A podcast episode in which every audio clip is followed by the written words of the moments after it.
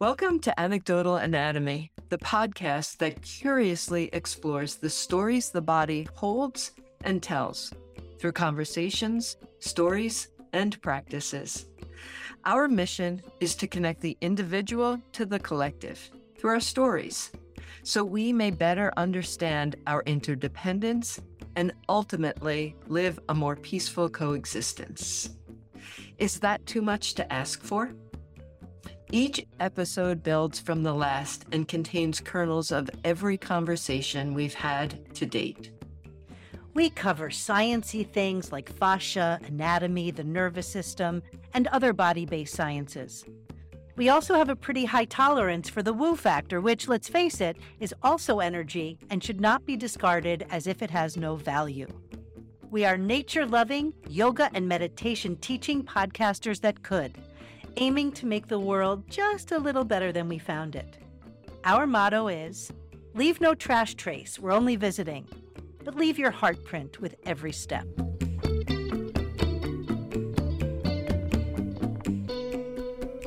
Hello, Sherry. hey, Theresa. What's up, Mama? Oh, what beautiful autumn day. You know, it is Halloween this day that we're recording. I went to pick up Siva at the lake. And when I left here, it was, you know, your average morning day. But when I got close to the water, I was surrounded by fog. So much fog that I couldn't see like five feet in front of the car. So the water element and the air, uh, the air element was saturated with the water rising up off of the lake surface. It was like a perfect atmosphere for Halloween. It was misty and I wouldn't say scary, but I guess, you know, I looked at some of the trees and you could see all their outlines, but between all of the roots, I mean, all of the trunks, it was just this mist floating out there at the at lakeside. Mm, So I I love to, that. Mm, yeah, I paused to uh, sit with the environment for a little bit and I saw the sun starting to poke out. So some of that fire is going to come to the lake and dry up all the rain because the itsy bitsy spider. it's Halloween. You got to have an itsy bitsy spider in the Oh, intro. for sure. For sure. There's something about a silhouette, you know, and I mist does that. The mist sort of, you know, blurs the the hard lines of the branches. It blurs the hard lines of those things that separate us. You know, it kind of draws us all together under this this blanket of nature. You know, that it's it, none of us can kind of escape it. I mean, it's all that's that's what the universe is deeming for the day. That's what's going to happen. So the way we look at it, I know that when we used to drive into Newtown when the kids were really little on the bypass, you know, it, the bypass is this man-made big like road. I mean, it, it's a it was before the bypass, people had to spend an extra 15, 20, 30 minutes to get to where they were going. So it's a little bit of a highway feeling but it moves into these big farmlands and these open spaces where every time we would drive through there, say, oh my God, kids, just look at the sky, look at that sky. And often when the mist would come in on the sides of the road where there were, you know, farmland and then trees, that silhouette that would come in was it was magical. And someday it could be spooky at times, but even spooky is magic. yeah. Yeah.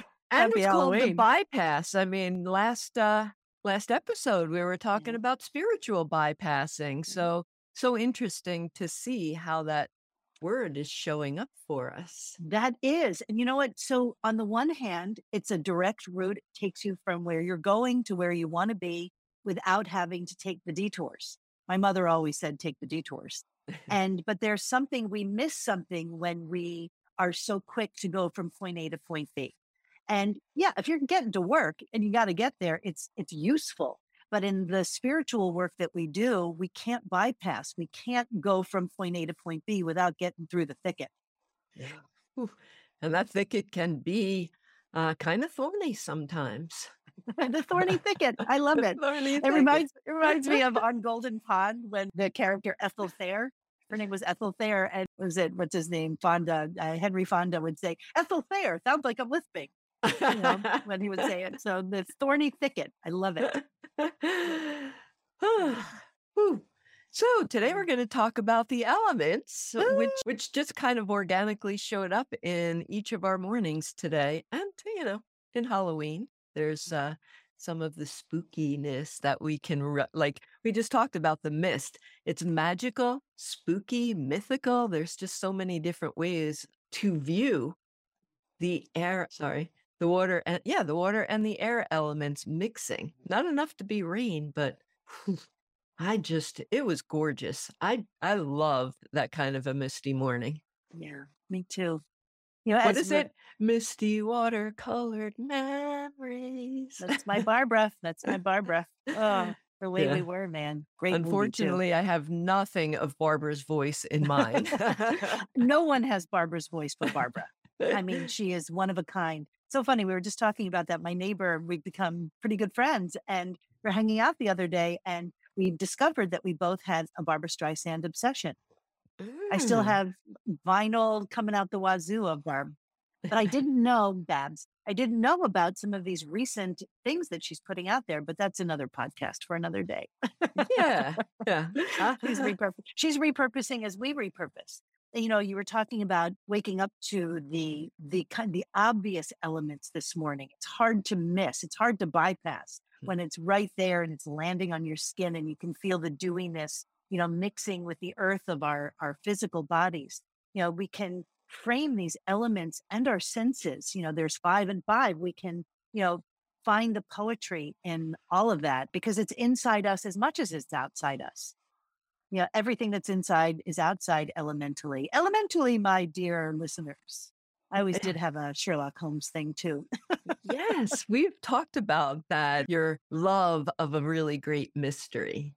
But yeah, the elements are within and without because everything is made up of these those same five elements, which I really find fascinating every time I read a little bit more about how everything, you know, from the car to Right. our bodies to uh, the plants, the earth itself, are all made up of these five elements earth, water, air, fire. And of course, we all need just a little bit of space.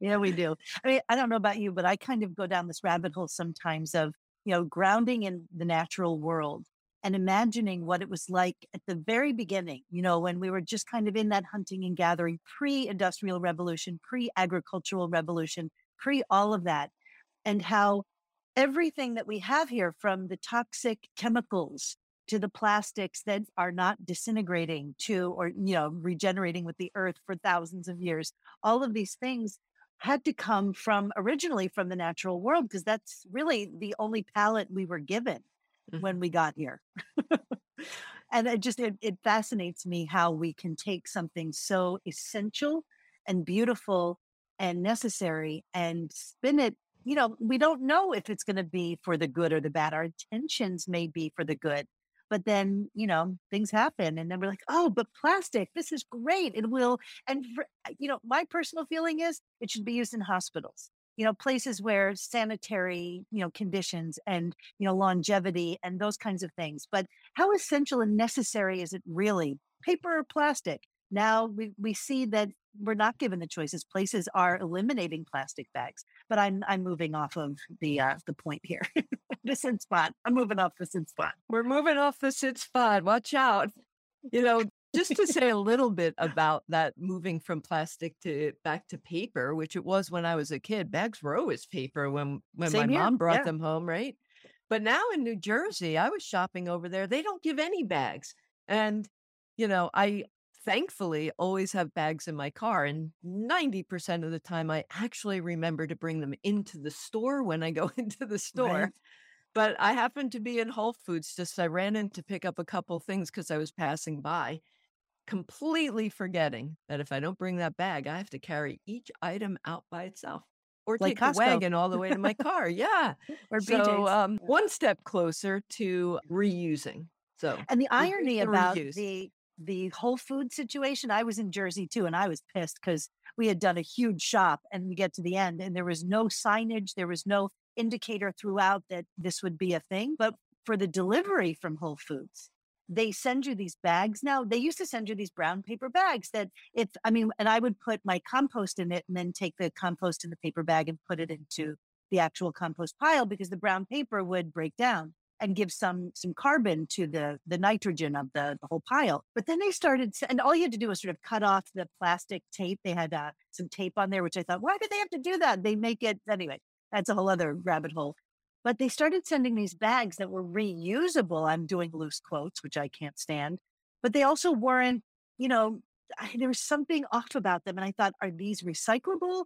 How do we? Because if you're just going to be um, ordering in, you're going to be stockpiling these bags that are not biodegradable. They are not. I got into it with the the people online. I was asking the questions: Are these biodegradable? What is the long term solution when you're sending these constantly to people? You know, I've stopped ordering from them because of that because of those bags. I don't want to contribute until they get it done. Until and I, he's like, well, we're working on it. Well, when you get it done, I'll come back.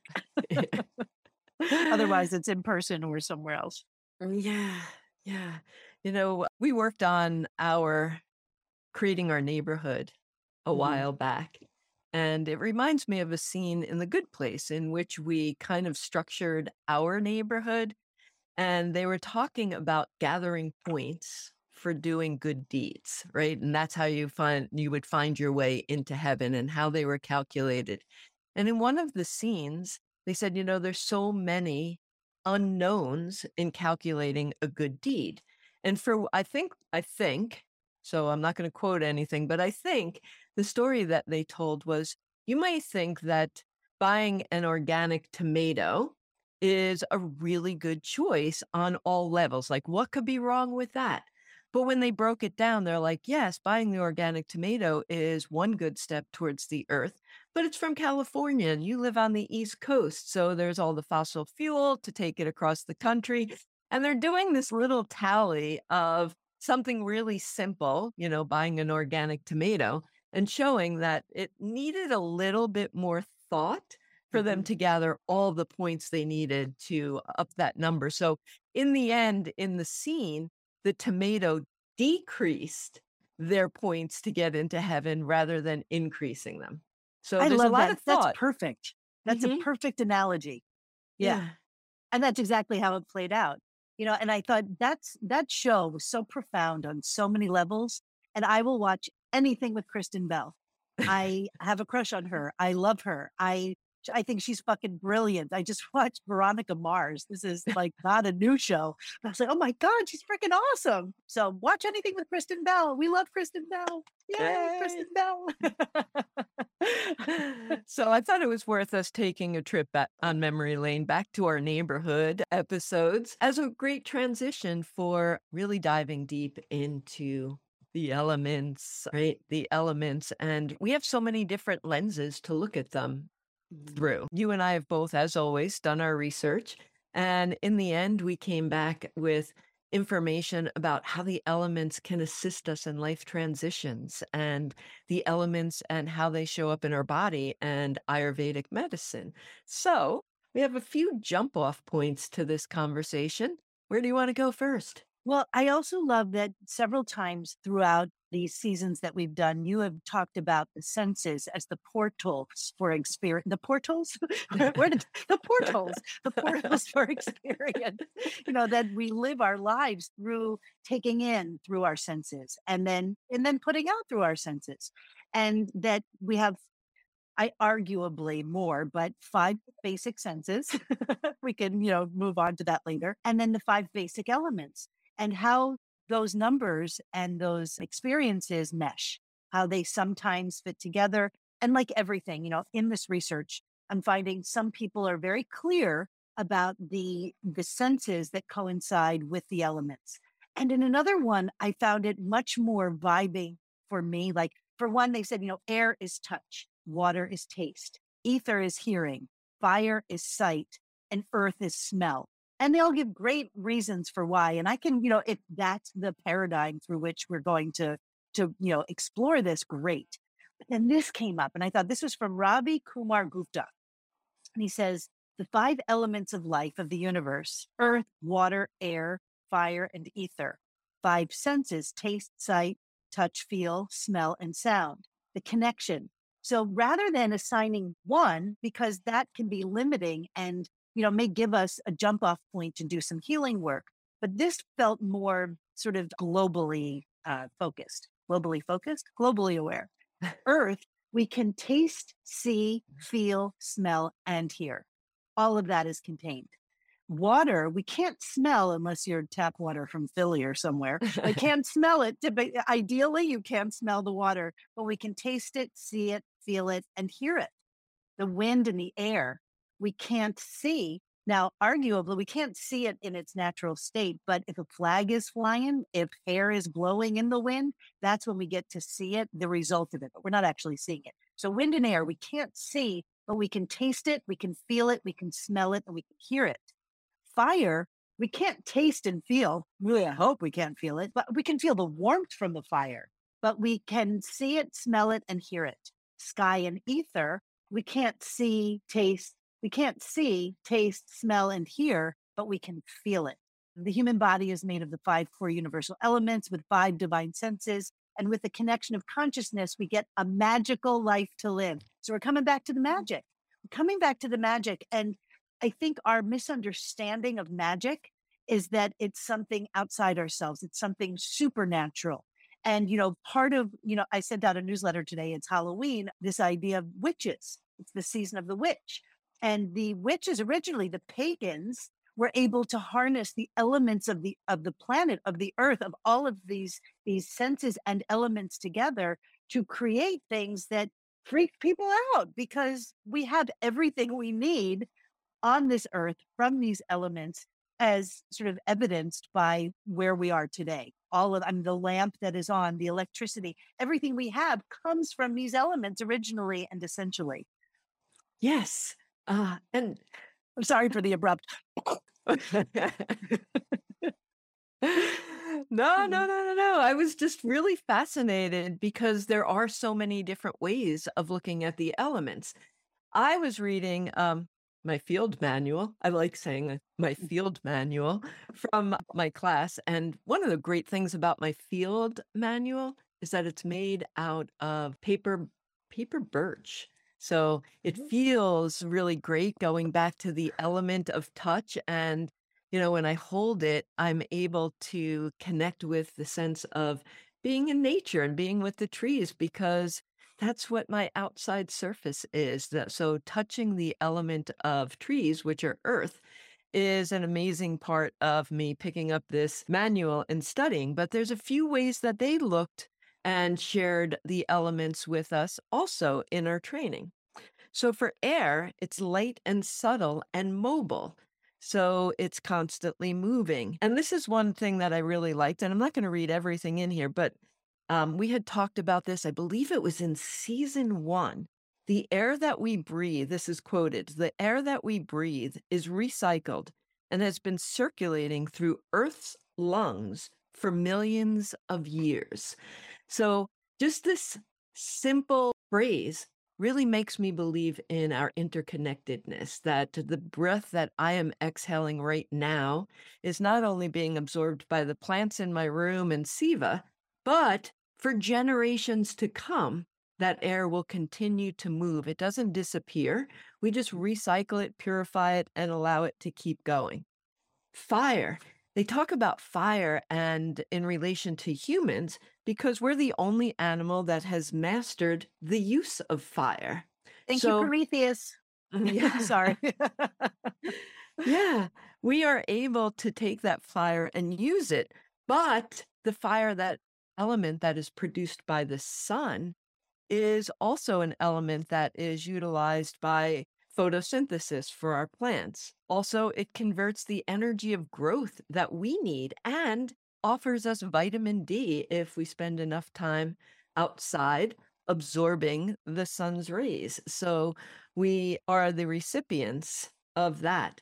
But in addition, they talk about fire and its meditative qualities, how often it is used in ceremonies like full moon fire ceremonies for a shift to be able to be in a meditative state to calm and relax, to become more present. And even in some ceremonies, trance inducing is one of the qualities they offered about that. Um, water. Water is so malleable. It takes the shape of anything that it's in. So if we put it in a glass, that's water shape. If it's in the ocean, that's the shape.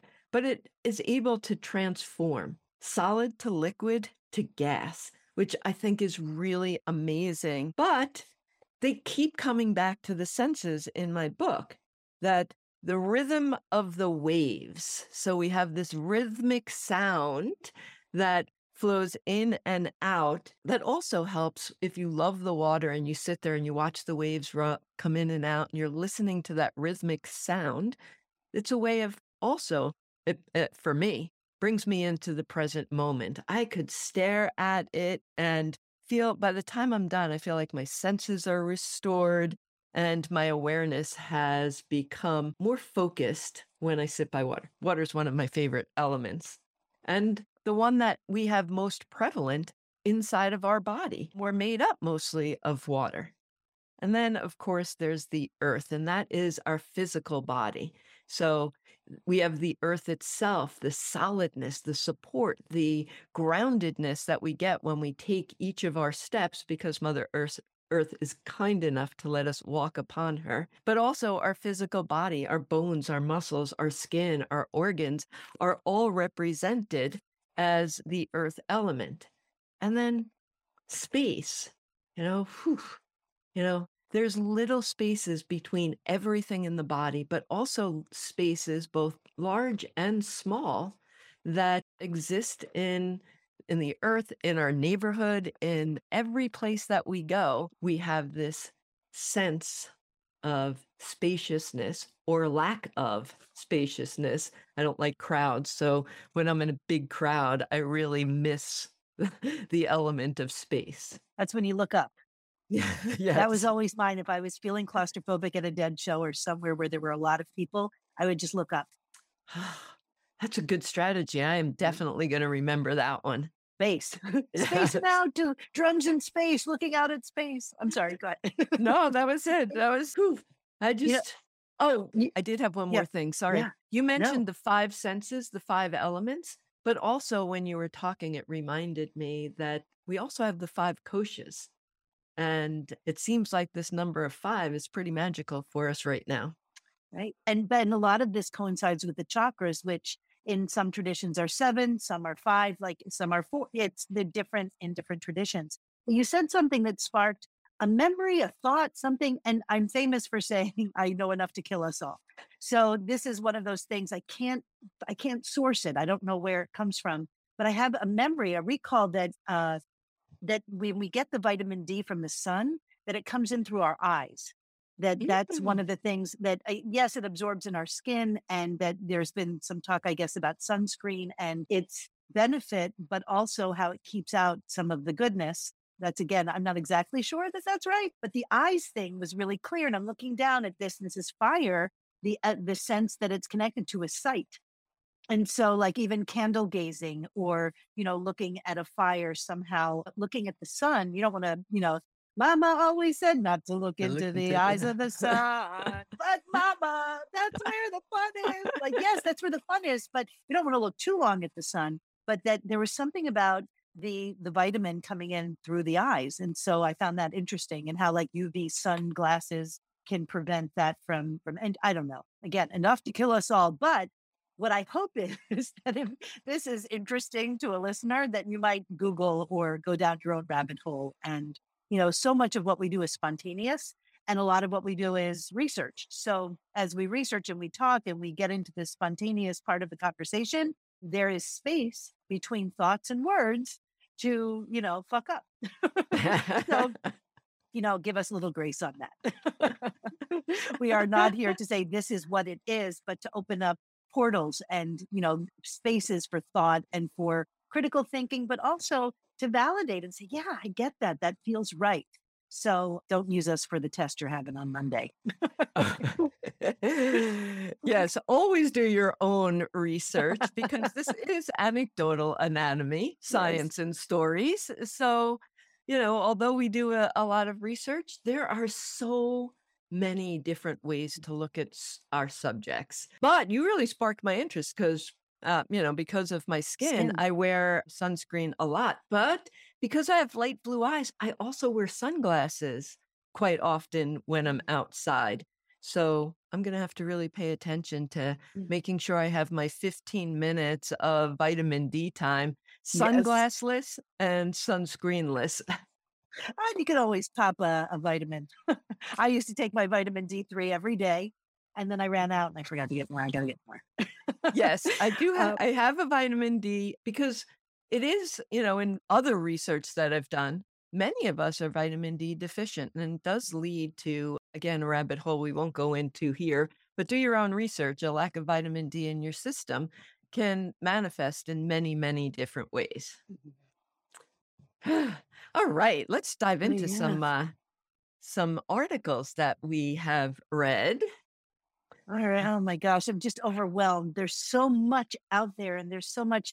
And I know that you guys are out there thinking we're going to distill it all down for you. And that's what we're going to try to do. I'm going to start with this article from Mauli Rituals, M A U L M A U L I Rituals, where they kind of go into the five elements in terms of Ayurveda. And they're really short little pithy paragraphs. So I'm gonna I'm gonna quote from here. So the five elements of Ayurveda start okay so in ayurveda just real quick and this is again a rabbit hole you could go down we in ayurveda they work from uh, our constitution and constitutions are what they call doshas and there's kapha which i'm calling kapha because i heard somewhere again a little anecdotal that there's no sound or the ph in sanskrit is not necessarily but so i call it kapha Uh, that may be wrong it could be kapha but i'm just going to go with this for now pitta and vata and pitta is fire, vata is air, and kapha is earth. And so they only use the three, but then there's all these combinations and the the gunas, which are qualities of the energy that are also brought in. I don't want to get into all of that, but the thing about vata, and you touched on it when you first talked about air, is that it moves and it is one of the more unstable elements because it's constantly in motion. So when we work from an Ayurvedic place, we're trying to find balance. And so we usually talk about what is your dosha? What's your dosha? Well, I'm a Cancer sign, water sign, but my dosha is, well, okay. So I just, and I know I said this in the first season when we were talking about it, when I would do all of my Ayurvedic testing and online, you can answer these questions. They're binary questions, or they're, if they're not binary, then they're limited choices and they're very specific. And answering them became very subjective for me. How do I see myself? And how I see myself is not necessarily who I am. It's it's the habits that I've created and the persona that I move through the world with, which is kind of a relaxed, hippie, loving kind of thing. Which, yeah, I can have rage and I get fucking angry and I'm the asshole sometimes. Which at this time I wasn't really owning. I wasn't owning the part of me that gets up and is fired up to get the job done. You know, so I got no pitta ever in my in my answers. It was always vata and kapha, which um, arguably is a very rare combination to have earth and air as you know the the actual dosha. I think we're all pretty much tridoshic if we're all vata imbalanced and you are vata as your constitution. I, this is, and I'm not a scholar in this, so these are all just curiosities that I have and may dive deeper into at some point. But that's just to give you a little sense of of what this is. So, air, according to this article from Mauli Rituals, air is one of the vital elements of life and is something that runs through each of us, present in our nerves and respiratory system. In Ayurveda, air represents lightness, motion, breath, and oxygen.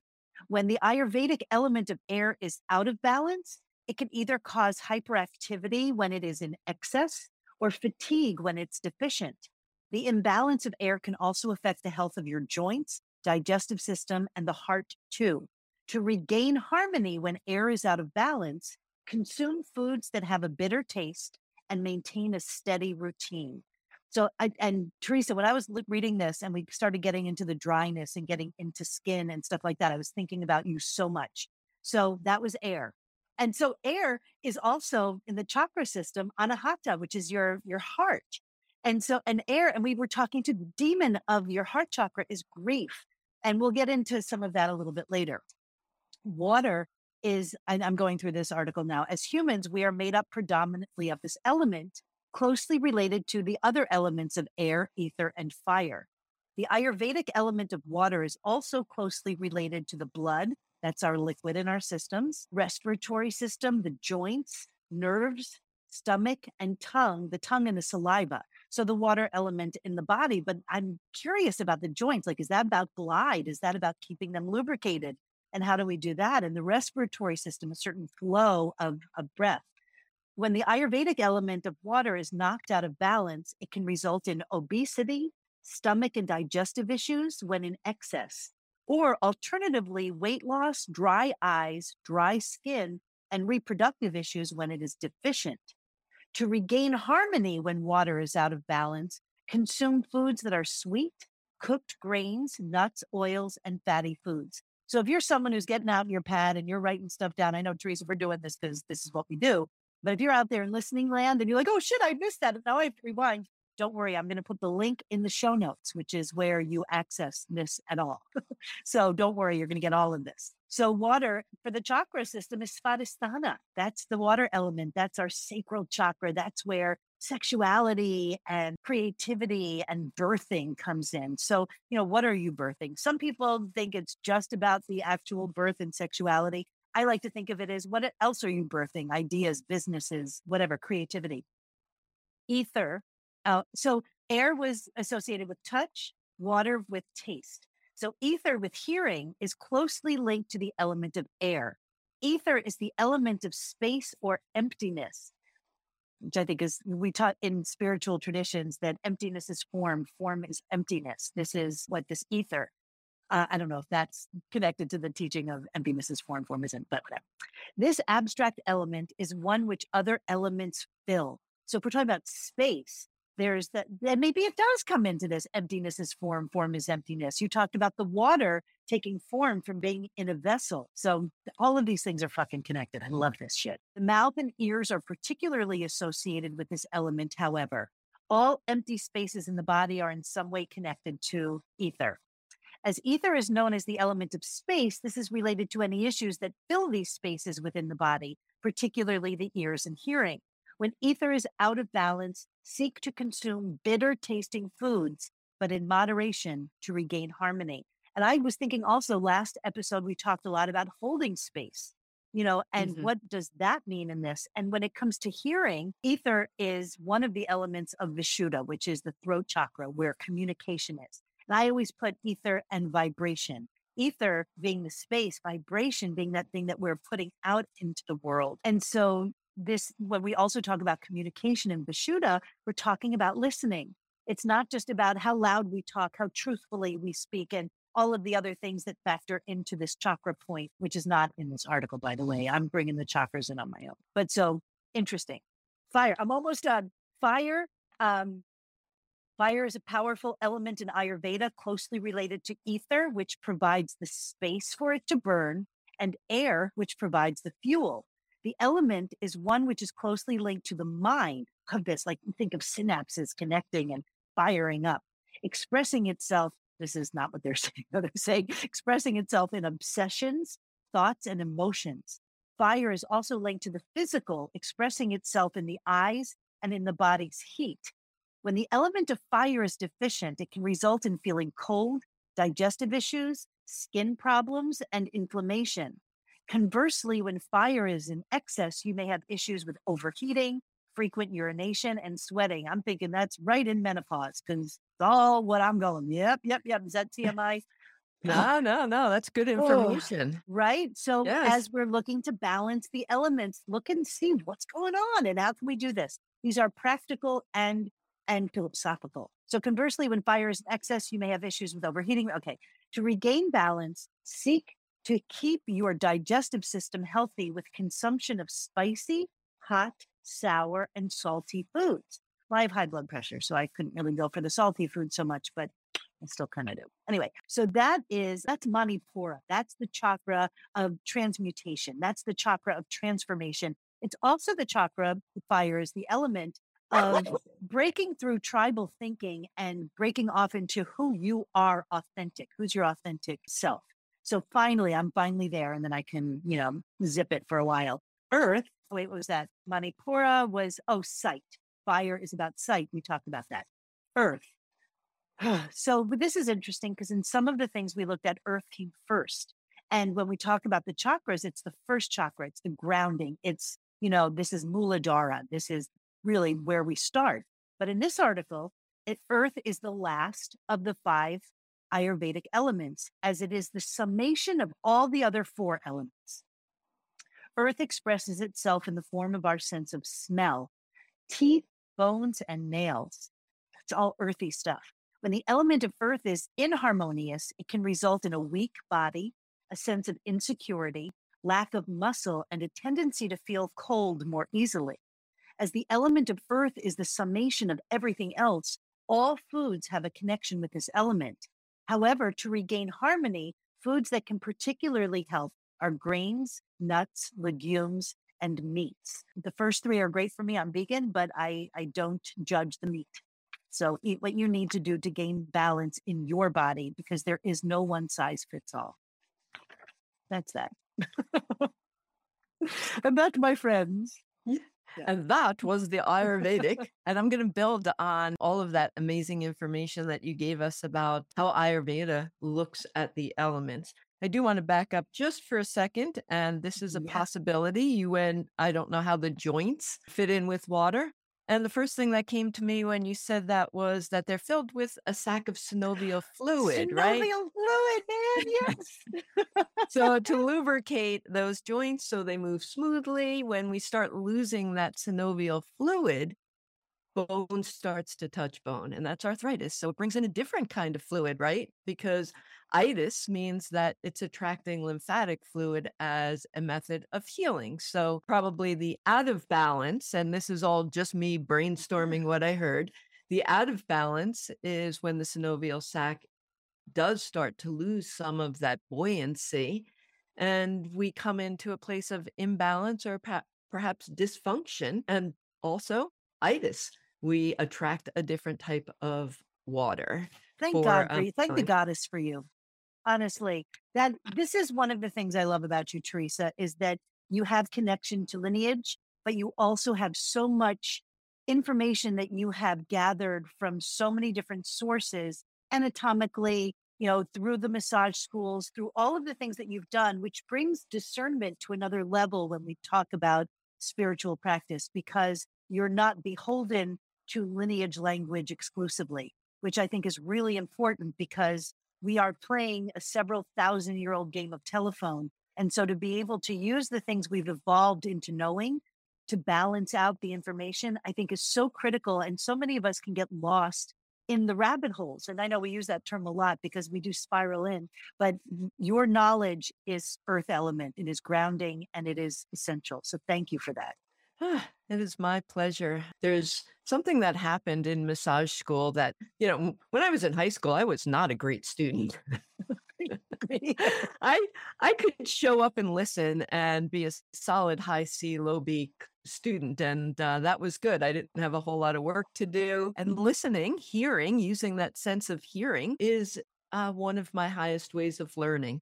But when I went to massage school and started to be touched three times a week and also offer touch. So the receiving and the offering of touch, I gained such an such a more more depth and understanding of my own physical body, how it acted, how it felt, really just coming out of my brain and embodying my senses. It just it lit me up to want to know more and more and more. So finally, I became a really great student.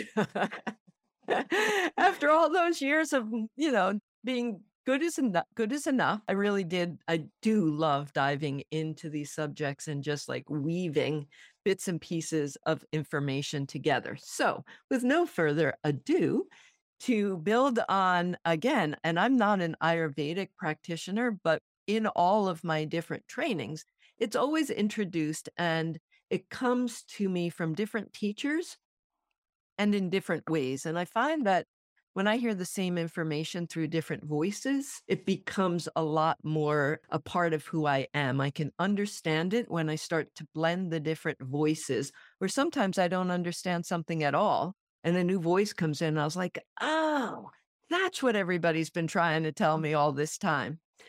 So, Katie Hagel, again, back at my training, she uh, shared with us an Ayurvedic clock.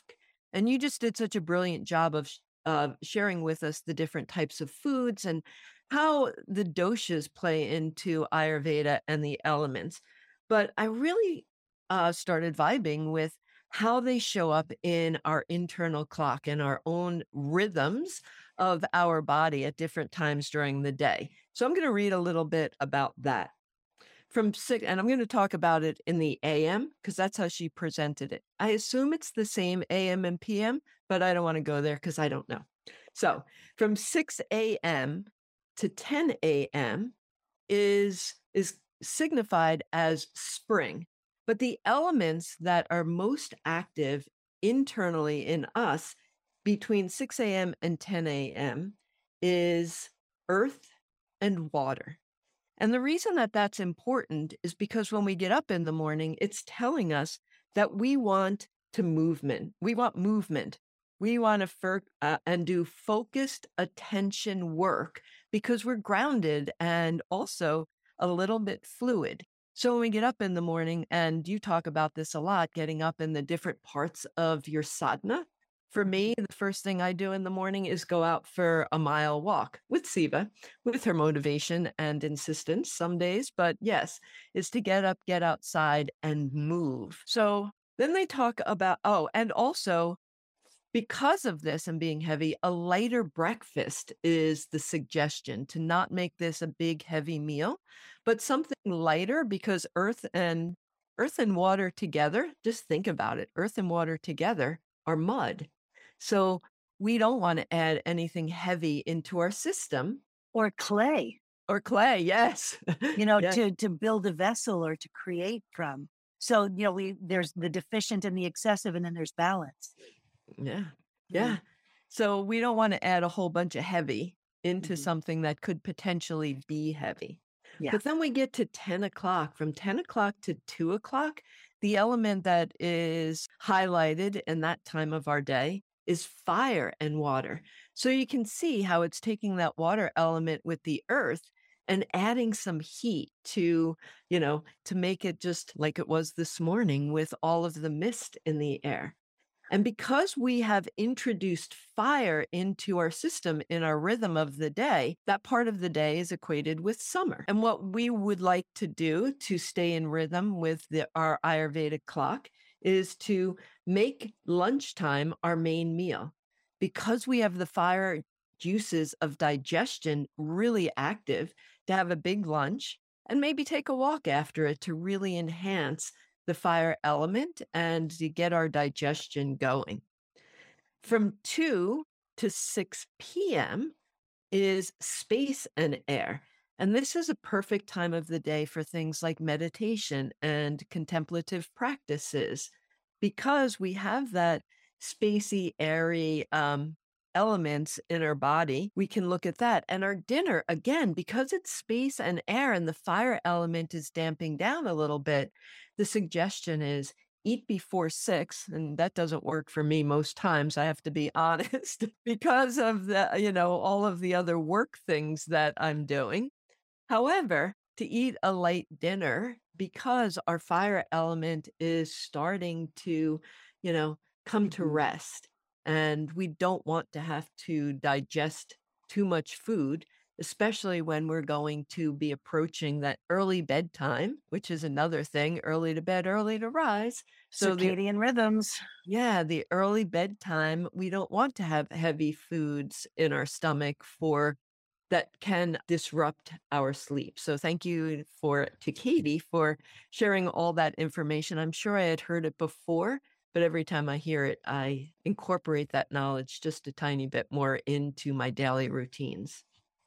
Yeah, I think that's really super important. And what you said about hearing the different voices, and we've talked about this before in terms of teaching, that there is no one size fits all. If they're not getting it, not their fault. This is one of my teachers used to say, you'd find another way to say it. And, you know, sometimes that's even interpreted by just throwing synonyms at people. and that's not the thing. It's reframing it and looking at things through different lenses, looking at them from different perspectives.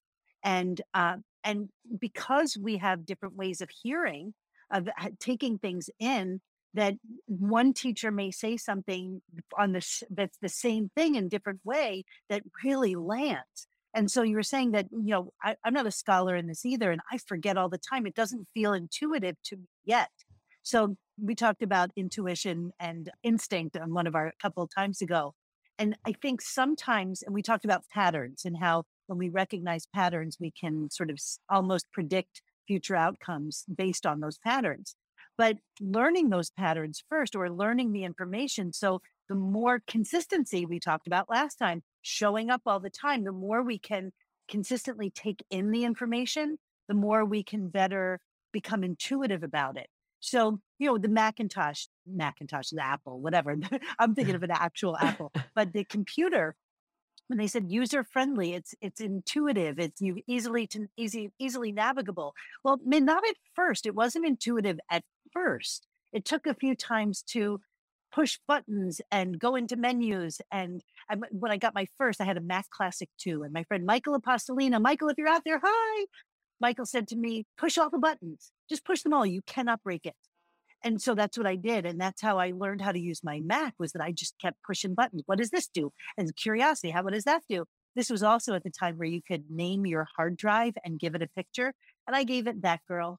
I named my hard drive that girl. but that's, you know, another story for another day. yeah.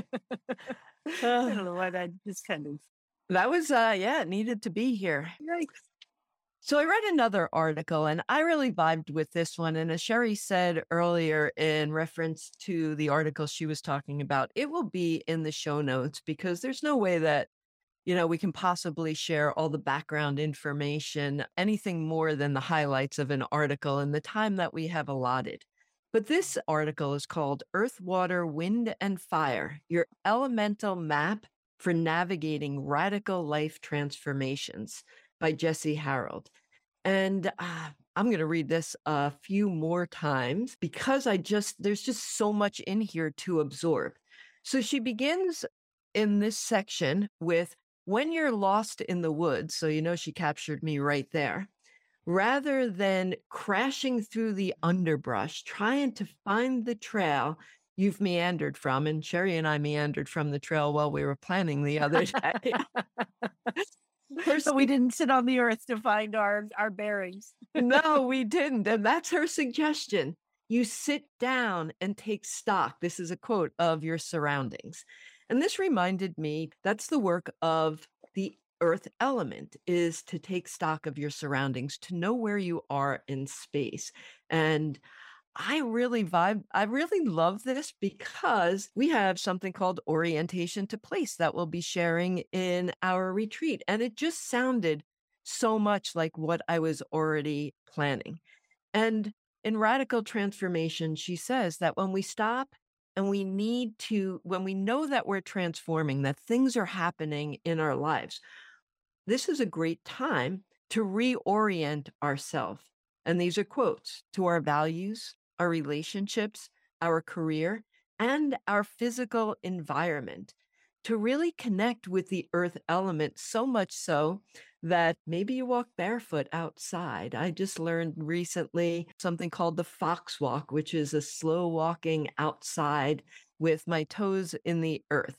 But this is a way to kind of orientate ourselves to where we are right now in whatever that transformation we're experiencing. And, you know, I personally think we're all in the middle of a major transformation. A lot's happened in the last few years. And, you know, we're all looking at new ways of doing things. So, in the importance of connecting with Earth, slowing down, becoming, you know, taking the time to look at what is in front of us right now and make clear choices. Who have I been? And who am I becoming? How am I changing in relation to whatever's going on in my personal life, in the collective? Uh, is what's going to happen next. And that leads us into the water element.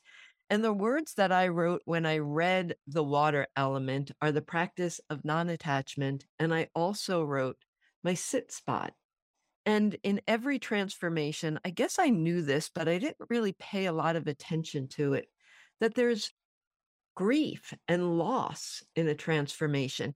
Even if we're going to an amazing place and we know that we're headed in exactly the right direction to where we want to be, we still know that there's a getting rid of and a releasing of things of who I used to be, what I used to do, the job I used to have, all of these different elements. And one of the things that she says is that when you're in transi- transition, you are becoming, but you're also unbecoming.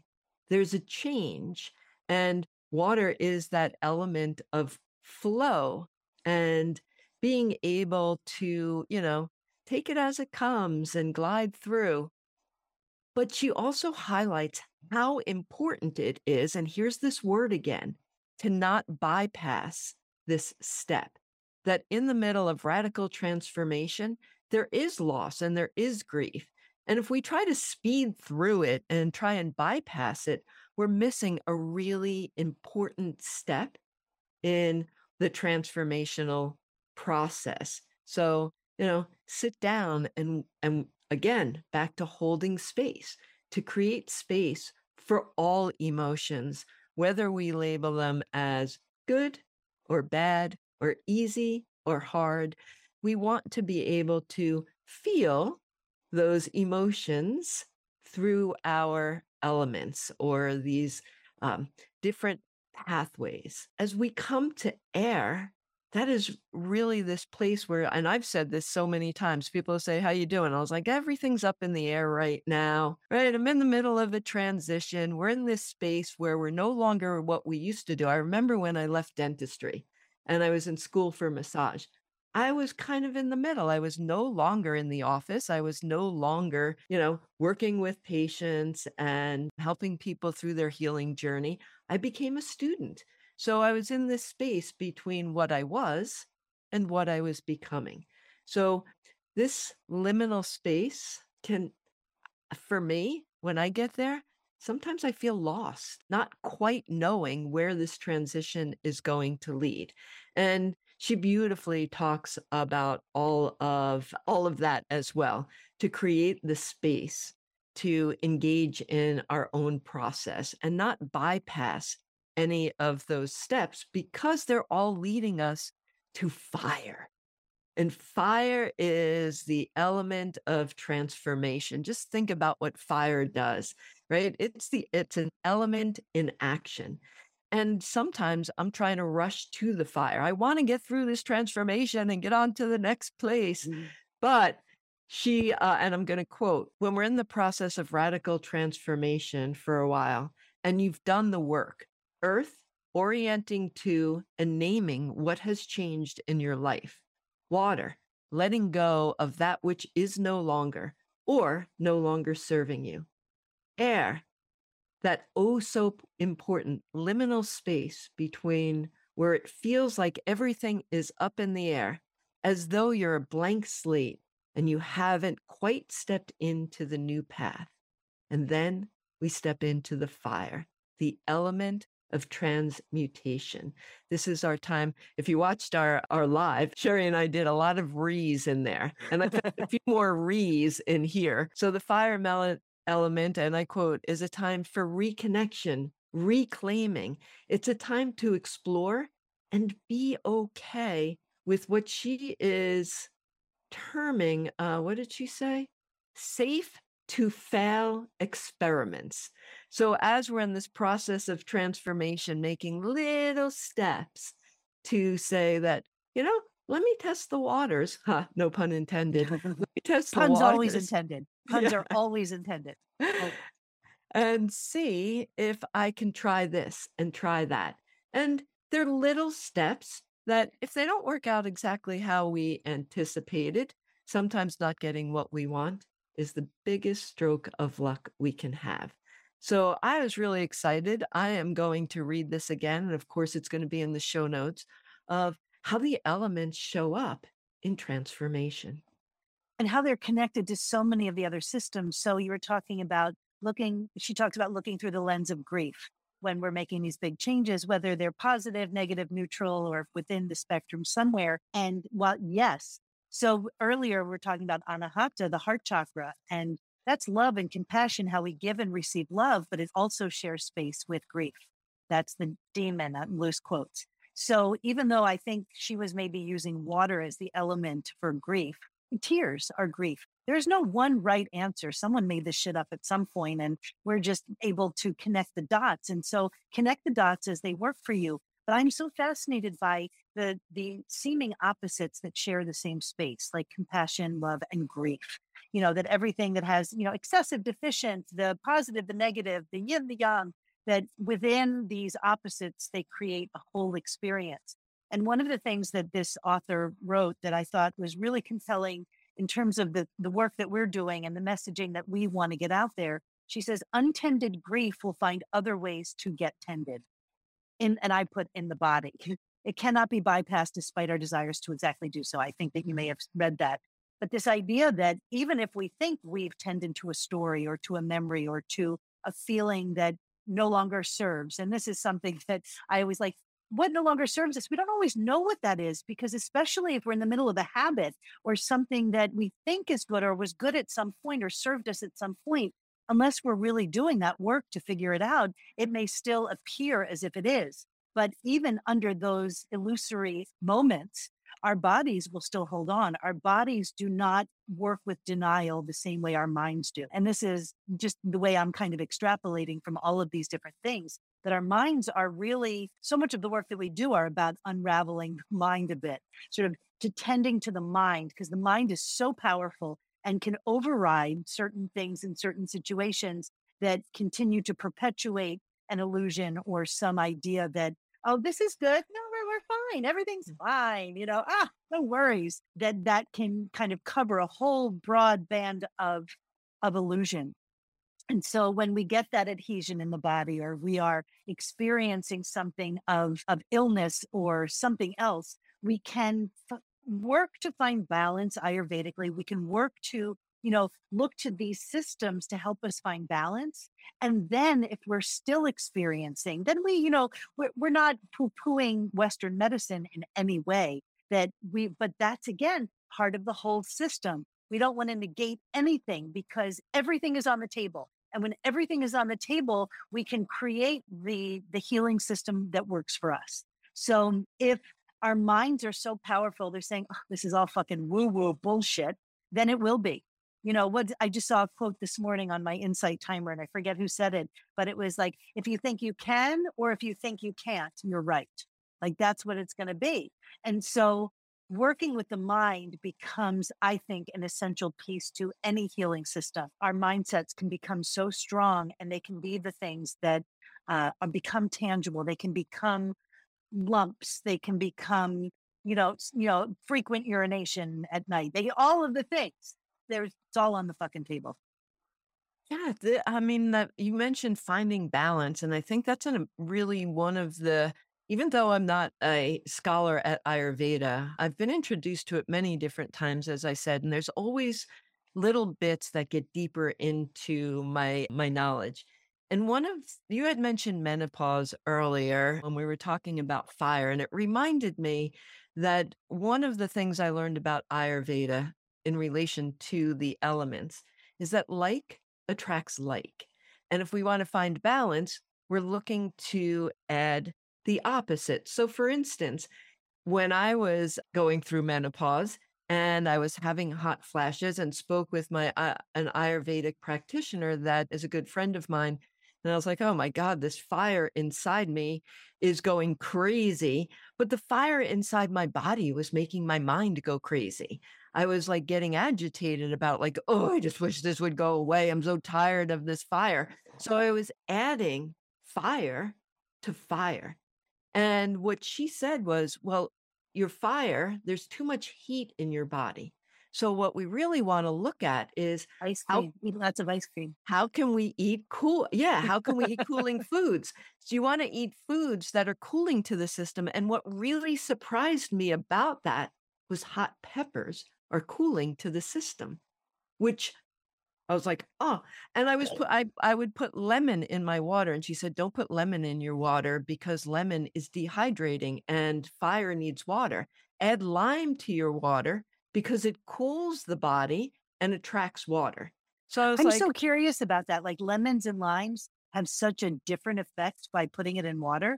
I mean, I, well, I, not by putting it in water, by putting it in your body. It's not the oh, water you that said it is. putting the Well, lemon wa- in the water and putting the the lime yes, in the water, whatever, however we take it. But these two little citrus fruits that mm, just to me, only the discerning difference is a little bit of flavor. But to to deconstruct that and to say, what is it about the lime that is hydrating and the lemon that is not? Is are, are- aren't they both kind of diuretic in some way? I that's so interesting.